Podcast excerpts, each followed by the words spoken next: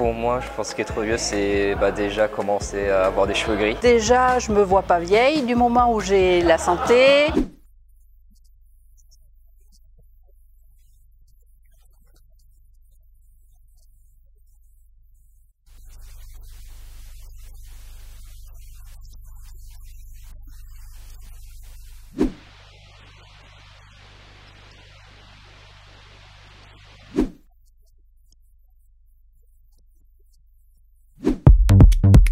Auditrices, chers auditeurs, c'est le moment de se retrouver pour un nouvel épisode d'Hyperchondriac, le podcast de Santé Magazine, 100% gratuit, 100% pour vous. Merci de nous soutenir, merci de nous écouter. Ce mois-ci, nous allons parler du vieillissement, sans tabou, sans faux semblant. En France, notre perception du vieillissement est plutôt mauvaise. Selon un sondage Ipsos datant de 2019, le pays se classe parmi les plus pessimistes au monde à l'idée de prendre de l'âge. 78% des Français n'ont pas envie de vieillir. Ils redoutent la perte d'autonomie, de mobilité et de mémoire. Pire, seul un Français sur cinq pense qu'il sera en bonne santé lorsqu'il sera âgé, un chiffre bien inférieur à la moyenne mondiale qui est d'une personne sur deux. En France, cette année, l'espérance de vie atteint 85,4 ans pour les femmes et 79,3 ans pour les hommes.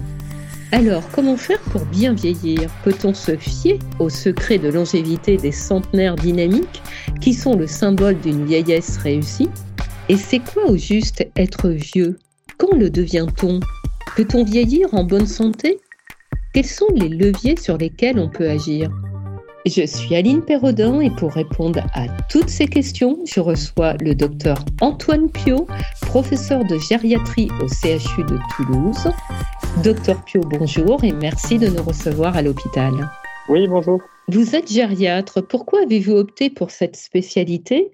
Pourquoi avez-vous choisi dès vos études de médecine de vous intéresser aux mots de la vieillesse? Euh, parce que c'était très varié. C'est vrai que la médecine s'hyper spécialise. Moi, j'avais peur de finalement euh, m'ennuyer un peu et d'avoir assez peu de diversité. Comme la gériatrie, euh, c'est extrêmement varié, extrêmement divers et très global. C'est passionnant d'une part, et puis j'ai pas peur de m'ennuyer surtout. Ne pas s'ennuyer sera justement un des secrets de ceux qui vieillissent bien. Mais d'abord, c'est quoi être vieux? Quand le devient-on? À 60 ans? À 65 ans? À 75 ans? Les Français interrogés par sondage s'accordent sur 69 ans. Mais on est catalogué senior dès 50 ans et les chiffres varient en fonction des examens et des recommandations de santé. Aujourd'hui, il y a une incohérence, relève Bernadette Pujalon, anthropologue qui a travaillé sur les représentations sociales du vieillissement. On est socialement vieux de plus en plus jeune et biologiquement vieux de plus en plus tard, ce qui, selon elle, brouille le repère d'entrée en vieillesse. C'est une excellente question auquel on n'a pas encore la réponse parce qu'aujourd'hui, on connaît l'âge chronologique, donc l'âge qui est marqué sur nos, nos papiers d'identité, mais on n'arrive pas à mesurer précisément le vrai âge de nos cellules, de nos organes, autrement dit ce qu'on appelle l'âge biologique ou physiologique. Les chiffres, varient tout simplement parce qu'on n'arrive pas à fixer des chiffres qui aient vraiment du sens.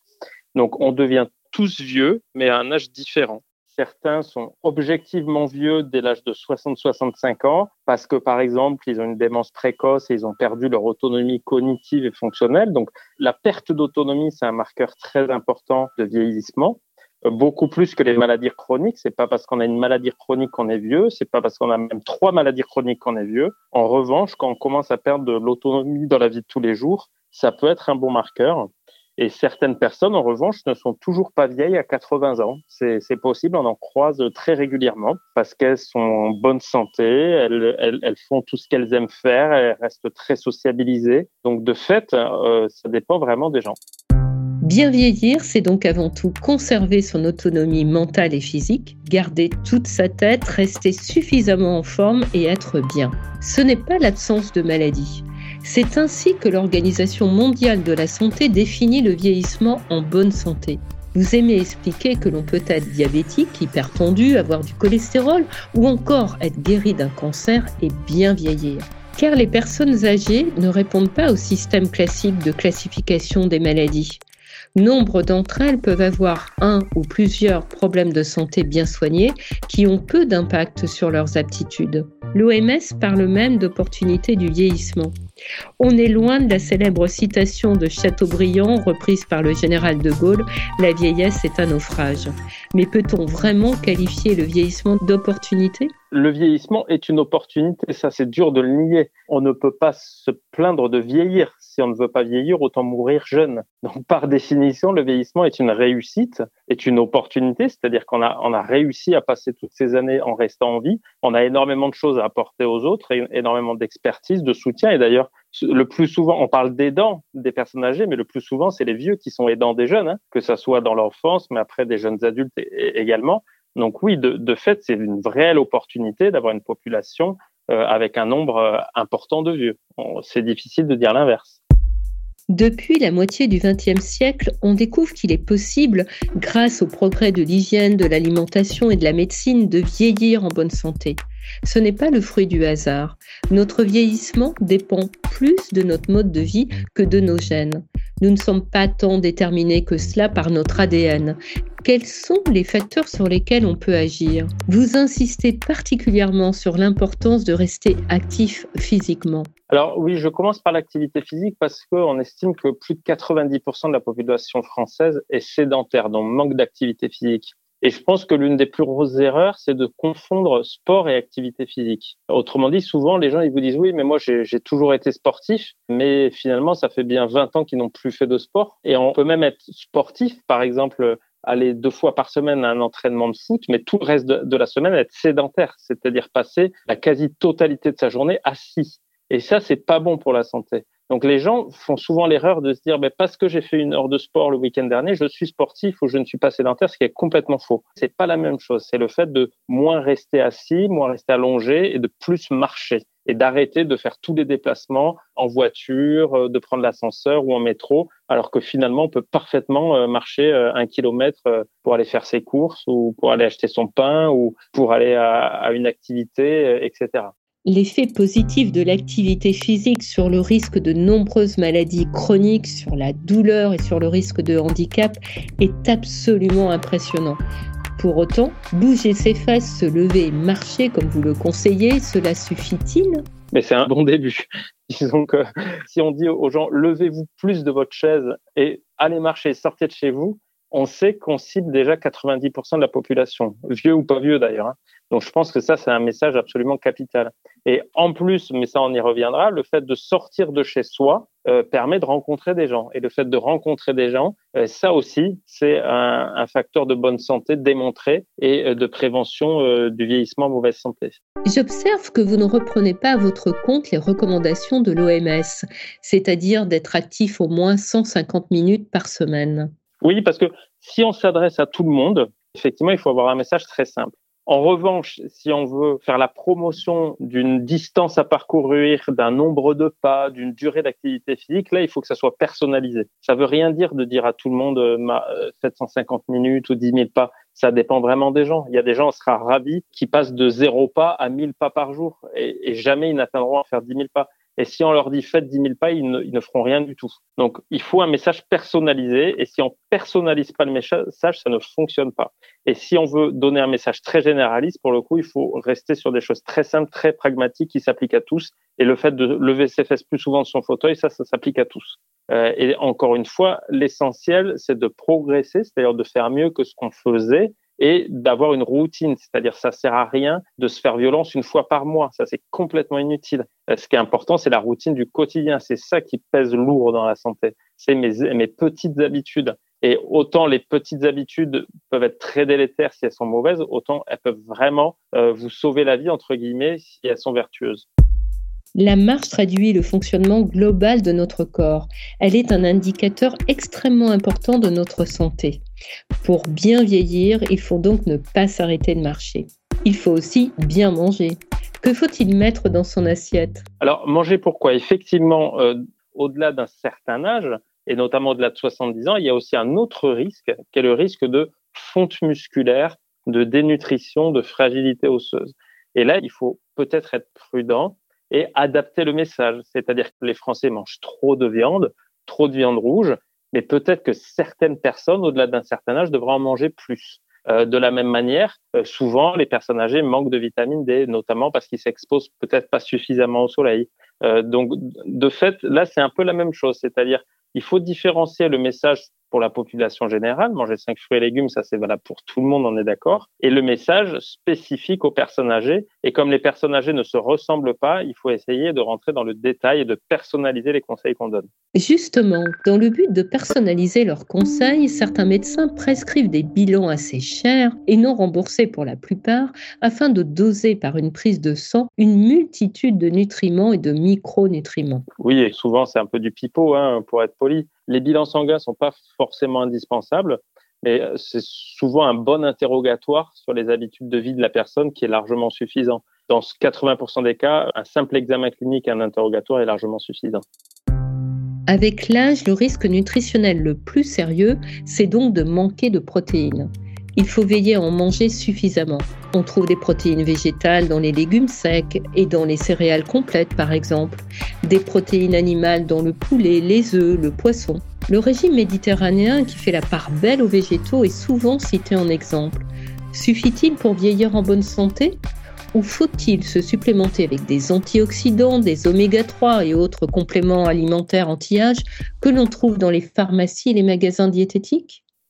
Pourquoi? Parce que les gens sont très friands de solutions très simples. Donc, si vous leur dites il faut manger un peu de tout, il faut manger des fruits et des légumes, il faut varier son alimentation, il faut euh, éviter euh, les produits transformés industriels, essayer de cuisiner soi-même avec des produits bruts, et c'est pas très sexy ça. Si vous leur dites que tout va aller mieux avec une jolie gélule, c'est beaucoup plus facile de faire passer le message. Donc les, les, gens sont dans l'attente de la potion magique. Moi, j'appelle ça euh, la médecine panoramique. C'est très enfantin en fait. Ils attendent la, la petite gourde de potion magique qui va tout résoudre en surtout ne changeant rien et en ne faisant aucun effort. Et sauf que c'est pas ça la réalité. Et effectivement, il y a eu la mode des antioxydants, des oméga 3, il y en aura d'autres des modes. Hein. La science dit pas du tout ça. Et d'ailleurs, on a traduit manger des poissons gras en prenez des cellules d'oméga 3, mais c'est probablement pas équivalent. On a traduit euh, manger des fruits et des légumes par prenez des antioxydants, mais c'est encore une fois, c'est une transformation très simpliste. Donc, c'est le, principal message, c'est manger un peu de tout, manger équilibré, cuisiner, prendre des produits bruts, éviter les produits industriels très transformés. Et chez les personnes qui atteignent un âge avancé, souvent, on est un peu plus laxiste sur le sel, le sucre, la graisse, parce que c'est surtout, ce qui est surtout important, c'est de prendre plaisir en mangeant et de garder l'appétence aux aliments, de conserver des apports alimentaires suffisants. Donc, au-delà de 70, 75 ans, souvent, le risque de dénutrition prévaut sur le risque cardiovasculaire ou métabolique et souvent on est beaucoup plus souple. On dit même à certaines personnes de grignoter un peu plus, de faire des goûters, ce qui les surprend souvent parce que ça va à l'encontre du message qu'on donne à tout le monde. Vous dites à vos patients de faire des efforts et de ne pas croire à la pilule de jouvence. Ils doivent beaucoup vous aimer pour revenir vous voir. Plus sérieusement, comment leur expliquez-vous que ces deux paramètres, rester actif et manger varié, sont essentiels pour bien vieillir? je l'aurais expliqué comme ça. Déjà, de d'arrêter de croire que le miracle va arriver dans une gélule ou dans une injection, c'est contre-scientifique, c'est pas du tout ce que dit la science. Et effectivement, privilégier une alimentation, euh, comment dire, euh, sociale c'est-à-dire euh, euh, faire, euh, faire soi-même ses courses, faire soi-même la cuisine, acheter des choses variées, des choses fraîches, manger avec d'autres gens parce que l'aspect social est hyper important. Donc finalement, le modèle du repas à la française qui est loin d'exister partout dans le monde a démontré pour le coup des bénéfices sur la santé. Vous évoquez la dimension sociale de l'alimentation. Au début de notre entretien, vous insistiez sur celle de l'activité physique. Le lien social, c'est si important que cela pour bien vieillir?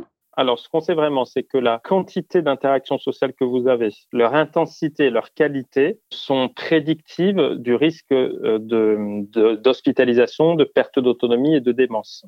Autrement dit, plus vous avez un réseau social riche et moins vous risquez typiquement d'avoir une maladie d'Alzheimer, moins vous risquez d'aller en maison de retraite, moins vous risquez d'être dépendant. Ça, on a un peu du mal à l'expliquer encore. il y a plusieurs théories notamment du fait que ça facilite les connexions neuronales et que euh, le cerveau est plus résistant aux attaques potentielles des maladies neurologiques. Il y a beaucoup d'hypothèses qui, ne sont que des hypothèses, mais en tout cas, factuellement, on a bien démontré que la qualité du réseau social était un facteur de bien vieillir, indiscutablement. Notre santé dépend de notre vie sociale. On l'a bien observé durant les confinements dus à l'épidémie de Covid-19. Mais nous n'avons pas tous la chance d'avoir des proches aimants, des amis attentifs, disponibles. Absolument. Alors, on n'est pas tous égaux, bien entendu. Euh, il y a des gens qui ont assez peu de famille, voire pas de famille. Et encore une fois, je pense qu'il faut partir sur des choses très simples, très basiques. On va pas dire à tout le monde euh, aller dans des clubs seniors, des associations. Bien sûr que c'est l'idéal, mais c'est pas facile de passer le pas. Donc la première chose à faire, c'est encore une fois de se lever et de sortir de chez soi. On ne rencontrera personne chez soi par définition, et encore moins en restant devant sa télé toute la journée.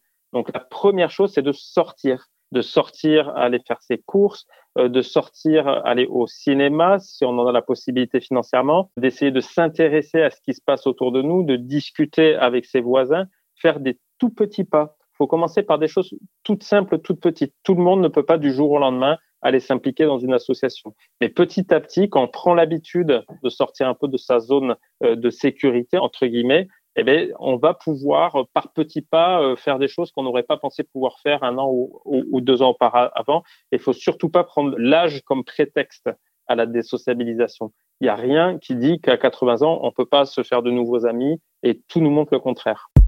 Plusieurs études qui ont duré des dizaines d'années et impliqué des milliers de femmes et d'hommes suggèrent qu'être optimiste permet de bien vieillir. Prendre la vie du bon côté permet vraiment de vivre plus longtemps en bonne santé? Il semblerait que certaines personnalités, effectivement, plutôt des très optimistes, en tout cas pas des gens très anxieux, des gens euh, plutôt un peu battants, qui vont de l'avant, mais encore une fois, il faut faire attention aux mots qu'on utilise, auraient a priori plus de chances de vieillir en meilleure santé. Il y a quelque chose qui se joue, mais finalement, c'est pas très étonnant parce qu'on sait que l'humeur, notamment l'anxiété chronique, la dépression, peuvent jouer typiquement sur le système immunitaire et que le système immunitaire, il nous protège des infections, il nous protège des cancers. Il a un rôle absolument capital pour la santé. Ça, c'est pas un scoop. Donc oui, je pense qu'il y a clairement un lien entre le cerveau et le corps. Là, c'est vraiment enfoncer des portes ouvertes. Et euh, l'humeur des gens a un impact. Donc forcément, les traits de personnalité ont un impact. Et peut-on inverser la tendance si par nature on voit le verre à moitié vide plutôt qu'à moitié plein? Et est-ce qu'on peut lutter pour? Oui, bien évidemment. On sait très bien que l'anxiété chronique n'est pas une fatalité, qu'il y a des techniques non médicamenteuses qui permettent euh, d'améliorer les choses. De la même manière, on sait que même si on a tous des sensibilités différentes, la dépression n'est pas forcément une fatalité. Il y a aussi des méthodes non médicamenteuses qui sont certes longues, mais qui permettent d'améliorer les choses. Les TCC, tout ça, euh, la relaxation, la méditation, ben, il y a plein plein de méthodes qui commencent à démontrer des, des bénéfices clairs en termes de santé. Après, c'est comme tout, des questions de changement de mode de vie. Et c'est sûr que comme toujours, si on ne veut absolument rien changer à son quotidien, absolument rien changer à son mode de vie, il n'y a aucune raison que les bénéfices soient durables. Donc c'est comme pour l'alimentation, comme pour l'activité physique. On peut attendre très longtemps sur son canapé que quelque chose change si soi-même on n'est pas convaincu euh, qu'il faut euh, avoir un changement d'hygiène de vie et de mode de vie. De nombreuses études scientifiques montrent que le niveau d'éducation ainsi que les milieux culturels et sociaux sont corrélés à un meilleur vieillissement du cerveau qui reste plus performant plus longtemps. On n'a pas tous la chance d'avoir pu faire des études ou d'avoir une profession stimulante intellectuellement. Comment pallier cette injustice? C'est vrai que ça c'est un peu injuste, mais ce qui est le mieux corrélé à l'espérance de vie en bonne santé, c'est le niveau socioculturel et qui est surtout défini par le niveau d'études. Ça, c'est un peu déprimant parce qu'on se dit finalement, ben, la plupart d'entre nous euh, l'ont pas vraiment choisi ou en tout cas ont eu plus ou moins de chances pour mener des études longues. Mais en, en réalité, ce qu'il faut, c'est une stimulation cognitive, autrement dit des passions. C'est-à-dire qu'il y, a des autodidactes qui n'ont pas forcément réussi professionnellement, qui n'ont pas fait d'études, mais qui sont absolument passionnés par l'histoire, la géographie, la généalogie, l'art, euh, la culture, etc., et qui sont extrêmement cultivés et qui, de fait, ont un niveau socioculturel élevé, autodidactes, qui ne sont pas forcément passés par les études. Donc, je pense que le message clé, c'est aussi d'avoir des passions, et ça rejoint un peu l'optimisme, c'est-à-dire d'être curieux, d'être enthousiaste et ça, ce sont des traits de personnalité qui, à mon avis, permettent de vieillir en, bonne santé, même si on n'a pas eu la chance de, de faire des études. Vous nous dites, il faut stimuler son cerveau. Mais est-ce possible à tout âge? Oui, c'est-à-dire que typiquement, quand, on parle de stimulation cognitive, les gens pensent tout de suite mots croisés, sudoku, etc. Ça, c'est très bien. Effectivement, faire des mots croisés chez soi, c'est très bien. Mais la stimulation cognitive qui marche le mieux, c'est probablement celle qui se fait en groupe. Donc, aller faire des jeux de société en groupe ou même des mots croisés en groupe, c'est probablement beaucoup plus efficace que de faire des sudoku sur sa tablette tout seul dans sa maison. Donc, encore une fois, c'est très bien de faire la stimulation cognitive chez soi, mais dans les études qui montrent que la stimulation cognitive fonctionne, c'est souvent des choses en groupe et c'est difficile de détricoter, de savoir quel est l'impact de l'activité elle-même et du lien social qui est créé par ces ateliers. Donc, euh, comme par ailleurs, on sait que le lien social est capital, je crois qu'en fait, il faut pas séparer les deux. Je crois qu'en réalité, il faut rien euh, segmenter. Je pense qu'on peut tout faire en même temps. Je pense que le fait de ne plus être sédentaire, de sortir de chez soi, peut s'accompagner d'une sociabilisation, il peut s'accompagner de stimulation cognitive. Et effectivement, je, dis, euh, c'est bien de s'engueuler dans le sens où si vous parlez toujours aux mêmes gens, pour dire toujours les mêmes banalités, pour juste commenter le fait qu'il y a des nuages un peu plus sombres aujourd'hui, des gens qui sont toujours d'accord avec vous, qui vont pas vous contredire, ben, le cerveau, il est au repos, entre guillemets. Hein. C'est quasiment végétatif. En revanche, si vous avez des débats passionnés sur pas forcément la politique ou la religion, hein, vous pouvez avoir des sujets plus soft, hein, mais ne serait-ce que sur les films que vous avez vus, sur les bouquins que vous avez lus, etc. Là, ça vous challenge un peu. Les gens, ils sont pas d'accord avec vous. Vous allez chercher des arguments, des contre-arguments. Et là, le cerveau fonctionne. Et le cerveau, c'est un organe comme les autres. Autrement dit, si on s'en sert pas, il dépérit. Si le cœur, il fonctionne pas parce qu'il n'est pas stimulé par l'activité physique, il est en mauvaise santé. Si vos muscles, ils fonctionnent pas parce que vous marchez pas, ils sont en mauvaise santé. Ben, le cerveau, c'est pareil. Si vous discutez pas, si vous débattez pas, si vous réfléchissez pas, si vous n'êtes pas challengé, ben, votre cerveau, il est au repos et finalement, il y a peu de chances euh, qu'il se porte bien. Pour que notre cerveau fonctionne bien, il faut également le protéger de la pollution. Non seulement elle accélère le vieillissement de la peau et des poumons, mais elle est aussi associée à un plus grand risque de déclin cognitif. Y est-on plus sensible au fil des ans? Peut-on s'en protéger? Et comment? Ça concerne vraiment tout le monde. Et on sait tous qu'à chaque pic de pollution, il y a un pic de mortalité dans les villes. Et les pics de mortalité, ils concernent les gens qui ont des maladies chroniques, jeunes ou vieux. Mais plus on est vieux, plus on a de chances d'avoir des maladies chroniques, pulmonaires ou cardiaques. Et de fait, tous les ans, plusieurs fois par an, il y a des centaines, des milliers de personnes qui meurent de la pollution en France on en paye tous le prix et ça, ça, diminue notre espérance de vie et notre espérance de vie en bonne santé. Et je pense que c'est la même chose pour les produits phytosanitaires dans les campagnes. Les perturbateurs endorphiniens, etc., ça augmente le risque de certains cancers, ça concerne tout le monde. Et j'ai du mal à voir l'aspect politique là-dedans en réalité. Pour moi, ça devrait être plus posé comme un problème de santé publique. Si, si vous vous intéressez pas à la pollution, elle, elle s'intéressera à vous parce qu'elle s'en moque de votre bord politique, la pollution. Hein. Je veux dire, si vous êtes insuffisant respiratoire, vous en mourrez, euh, quelles que soient vos, quelles que soient vos idées. Les pics de pollution sont dangereux, mais seulement quelques jours par an. Le reste de l'année, nous sommes exposés à une pollution chronique qui dégrade encore davantage notre santé, avertit Santé publique France depuis 2016. Donc clairement, les pics de pollution sont très délétères, la pollution chronique l'est tout autant, et l'air intérieur est souvent largement aussi pollué, voire plus que l'air extérieur. Donc, je crois qu'il faut faire, c'est déjà dans sa maison, éviter le plus possible d'y introduire des produits chimiques, que ce soit produits ménagers, produits cosmétiques, aérosols. Et c'est bête et méchant. Hein. On peut arrêter aussi de prendre sa voiture pour aller acheter du pain à un kilomètre et derrière payer une salle de sport pour faire de l'activité physique. Donc, on a des habitudes complètement ridicules et on est tous en train de s'auto-empoisonner et encore une fois, indépendamment de nos idées politiques. Vous vous battez également contre une autre forme de pollution, celle causée par l'excès de médicaments. Vous le dites avec un peu de provocation. Les vieux sont accros. Leurs ordonnances s'allongent avec les années et vous le regrettez. Selon vous, ils prennent trop de médicaments et pas les bons. Comment s'y retrouver quand on n'est pas médecin? D'autant qu'en général, c'est notre médecin qui nous les prescrit, ces médicaments. Alors, lesquels éviter, c'est compliqué parce qu'il a tellement à éviter si je pense qu'il y a un gros problème médicamenteux chez les personnes âgées aujourd'hui, c'est clairement les somnifères. Euh, donc, si je dois en choisir un, je vais dire ça. Alors déjà, les somnifères ne permettent pas de mieux dormir en réalité. Au contraire, ils altèrent la qualité du sommeil. Donc, si l'objectif de la nuit, c'est d'être en forme le lendemain, ils font pas leur job. Et en plus, ils n'arrêtent pas d'agir comme par miracle au petit matin. Donc, vous, vous risquez fort d'avoir une somnolence résiduelle de la journée, de plus risquer d'avoir un accident de la route, d'avoir un accident euh, domestique. Donc, les somnifères un, n'aide pas à mieux dormir, deux, fatigue pendant la journée, ce qui est l'inverse de l'objectif du sommeil, et trois, vous expose à beaucoup d'accidents, un sur-risque de démence, un sur-risque de chute, un sur-risque d'accident de la route, et en plus, on en devient dépendant. Et il y a quasiment 30 à 35% des plus de 75 ans en France qui prennent des somnifères, et pour moi, c'est une épidémie de toxicomanie. Parce que les gens sont dépendants à des médicaments qui leur rendent pas service et qui leur font courir des risques absolument injustifiés. Après, de manière générale, un repère très simple pour les médicaments, c'est leur taux de remboursement. Pour faire simple, un médicament qui est remboursé à moins de 70%, c'est qu'il y a des doutes sérieux sur la réalité du bénéfice rendu ou sur les risques qu'il fait courir. Donc ça, c'est un premier repère très simple. Un bon médicament, il est remboursé à 70% au minimum.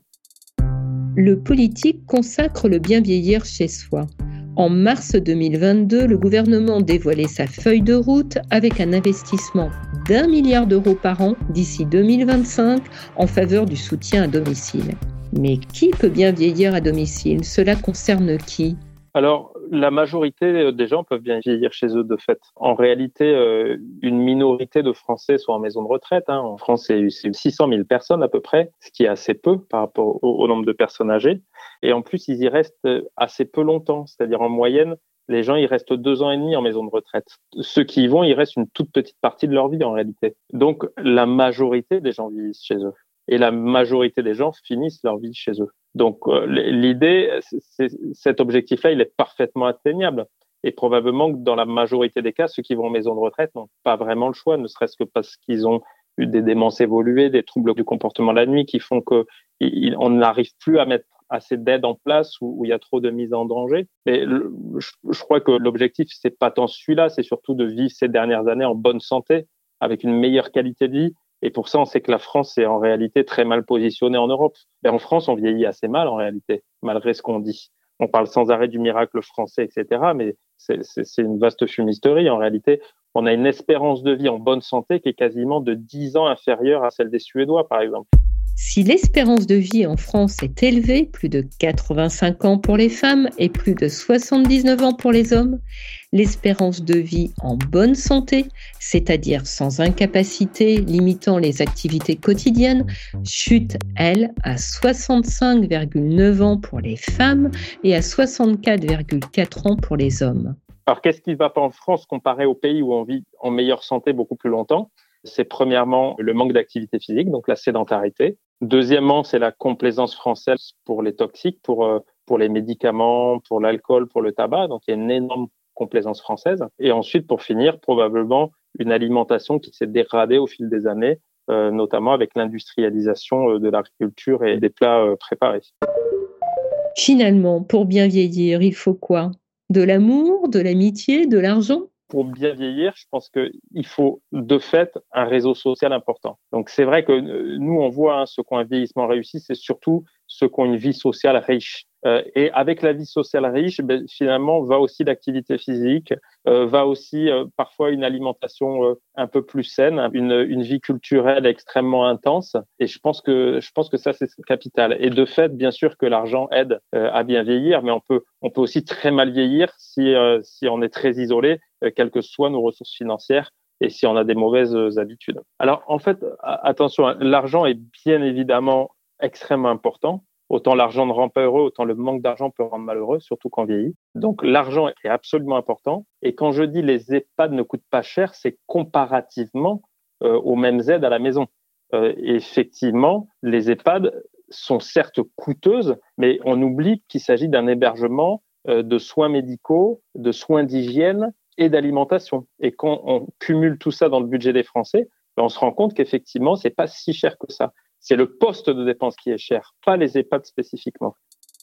Reste que le vieillissement est perçu de façon négative. Le mot vieux a souvent une connotation péjorative. Vous critiquez cette dénégation du vieillissement tout comme la ghettoisation des vieux.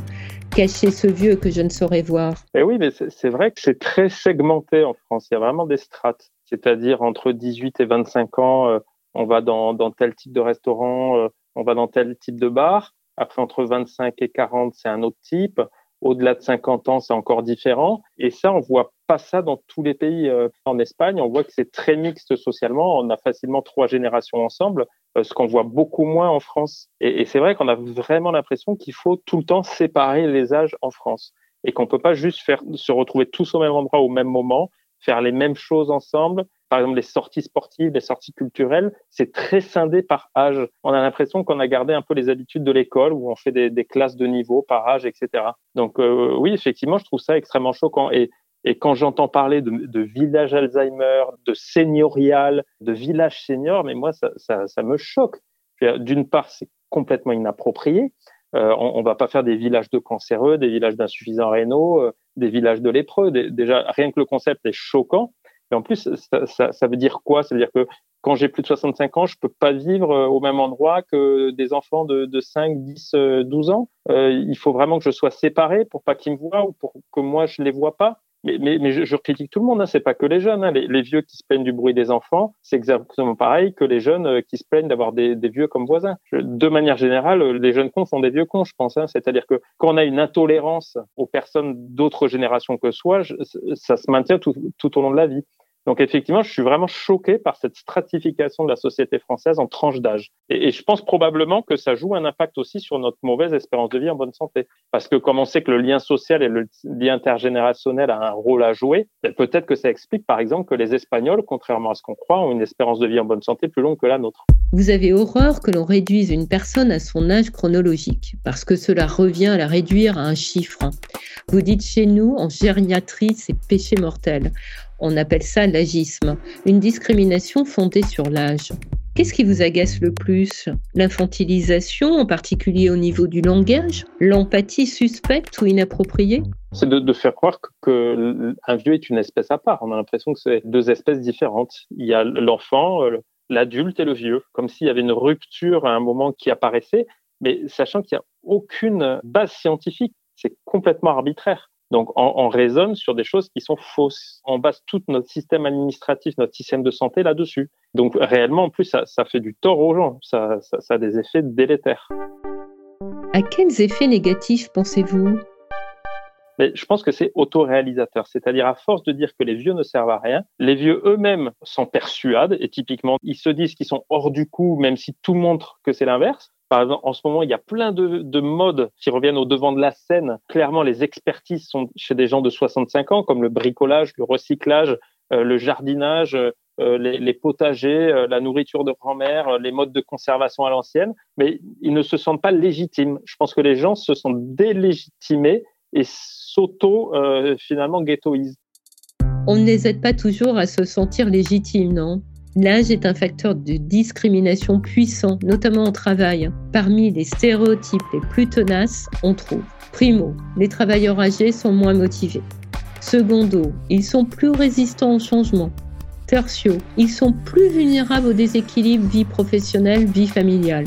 Les études ont beau montrer que ces préjugés sont faux, qu'un travailleur âgé est plus qualifié, plus expérimenté, que ses capacités de réflexion et de concentration sont élevées et que ses prises de décision sont réfléchies, l'âge reste en France le premier critère de discrimination en entreprise ressenti par les salariés. Oui, tout à fait. Ce que je veux dire, que les, gens rentrent dans le moule de manière extrêmement forte. C'est-à-dire que inversement, on entend sans arrêt des gens euh, au-delà de 60 ans dire que ben, eux, ils ne servent plus à rien, euh, il faut laisser la place aux jeunes, ils n'ont plus les compétences, ils sont hors du coup, ils n'ont plus qu'à attendre la retraite pour aller pêcher euh, pendant les 40 ans qu'il leur reste à vivre, mais ça va faire un peu long, 40 ans. Donc de fait, je, pense que, c'est les mêmes personnes. Hein. Les jeunes et les vieux, en fait, c'est les mêmes. C'est ça que j'essaie de répéter. C'est pas des espèces différentes. Le fait qu'ils aient, qu'ils aient 30 ans de différence n'est pas euh, suffisant pour expliquer qu'ils aient un mode de pensée différent. Je pense que c'est les mêmes personnes qui ont le même mode de pensée en miroir, et c'est ça qui fait que c'est aussi profond, aussi grave. En mars 2021, l'OMS publiait le rapport L'agisme, un enjeu mondial. Elle appelait à mettre rapidement en œuvre des stratégies efficaces de lutte contre l'agisme qui est source d'isolement social et a des effets négatifs sur la santé. Comment peut-on faire selon vous? Par où commencer? En, arrêtant de faire des, limites d'âge, en arrêtant de dire, euh, euh, y compris dans les médias, dans les magazines féminins, ben, au-delà de 40 ans, vous ferez ça, après 50 ans, vous ferez ça, parce que c'est ridicule d'une part, et puis ça entretient cette idée que les gens sont radicalement différents entre 20 et 30 ans et entre 30 et 40 ans, entre 40 ans et 50 ans. Pour une personne donnée, c'est peut-être vrai, mais collectivement, c'est tout à fait faux. Et moi, sans arrêt, on me demande des interviews, on me dit, mais est-ce que vous pouvez nous décrire le vieillissement entre 30 et 50, entre 50 et 70 et À chaque fois, je dis non, c'est il faut pas le faire. Non seulement ça veut rien dire, mais ensuite il faut pas le faire parce que ça entretient l'agisme. Tout le monde donne trop d'importance à l'âge. Donc je pense que la première chose à faire, c'est d'arrêter de citer les âges. Le rapport de l'OMS souligne aussi que l'agisme s'insinue dans le secteur de la santé. Un travail de recherche mené en 2020 a montré que dans 85% des 149 études analysées, l'âge avait servi à déterminer les bénéficiaires de certains actes médicaux ou traitements. L'idée de ne plus penser par âge fait-elle aussi son chemin parmi les médecins? Oui, elle fait son chemin, oui. Il y a clairement pas mal de spécialités où les choses évoluent très vite. En médecine d'urgence, en réanimation, en anesthésie, dans certaines spécialités médicales ou chirurgicales, les gens commencent à comprendre effectivement que l'âge n'est plus un facteur à mettre en avant. Merci Antoine Pio pour toutes ces explications. Nous vous recommandons vivement la lecture de son ouvrage Quand je serai vieux, tout ira bien aux éditions Hachette. C'est clair, pédagogique et c'est drôle. J'espère que ce podcast vous aura donné quelques clés pour mieux vieillir. Il n'y a pas de recette miracle, vous l'avez compris. S'il ne fallait retenir que trois bonnes habitudes à adopter, il s'agit de pratiquer une activité physique régulière, de se nourrir de façon équilibrée et d'entretenir des liens sociaux. Changeons notre regard, c'est normal de vieillir, c'est même ce qui nous arrivera de mieux si on a de la chance. Hyperchondriac est un podcast de Santé Magazine. Vous pouvez l'écouter sur Deezer, Spotify et toutes les plateformes de podcast. Si vous avez aimé cet épisode, dites-le, partagez-le, abonnez-vous, écrivez-nous sur nos pages Facebook et Instagram et à l'adresse rédaction Nous vous donnons rendez-vous à la rentrée. D'ici là, nous vous souhaitons un très bel été.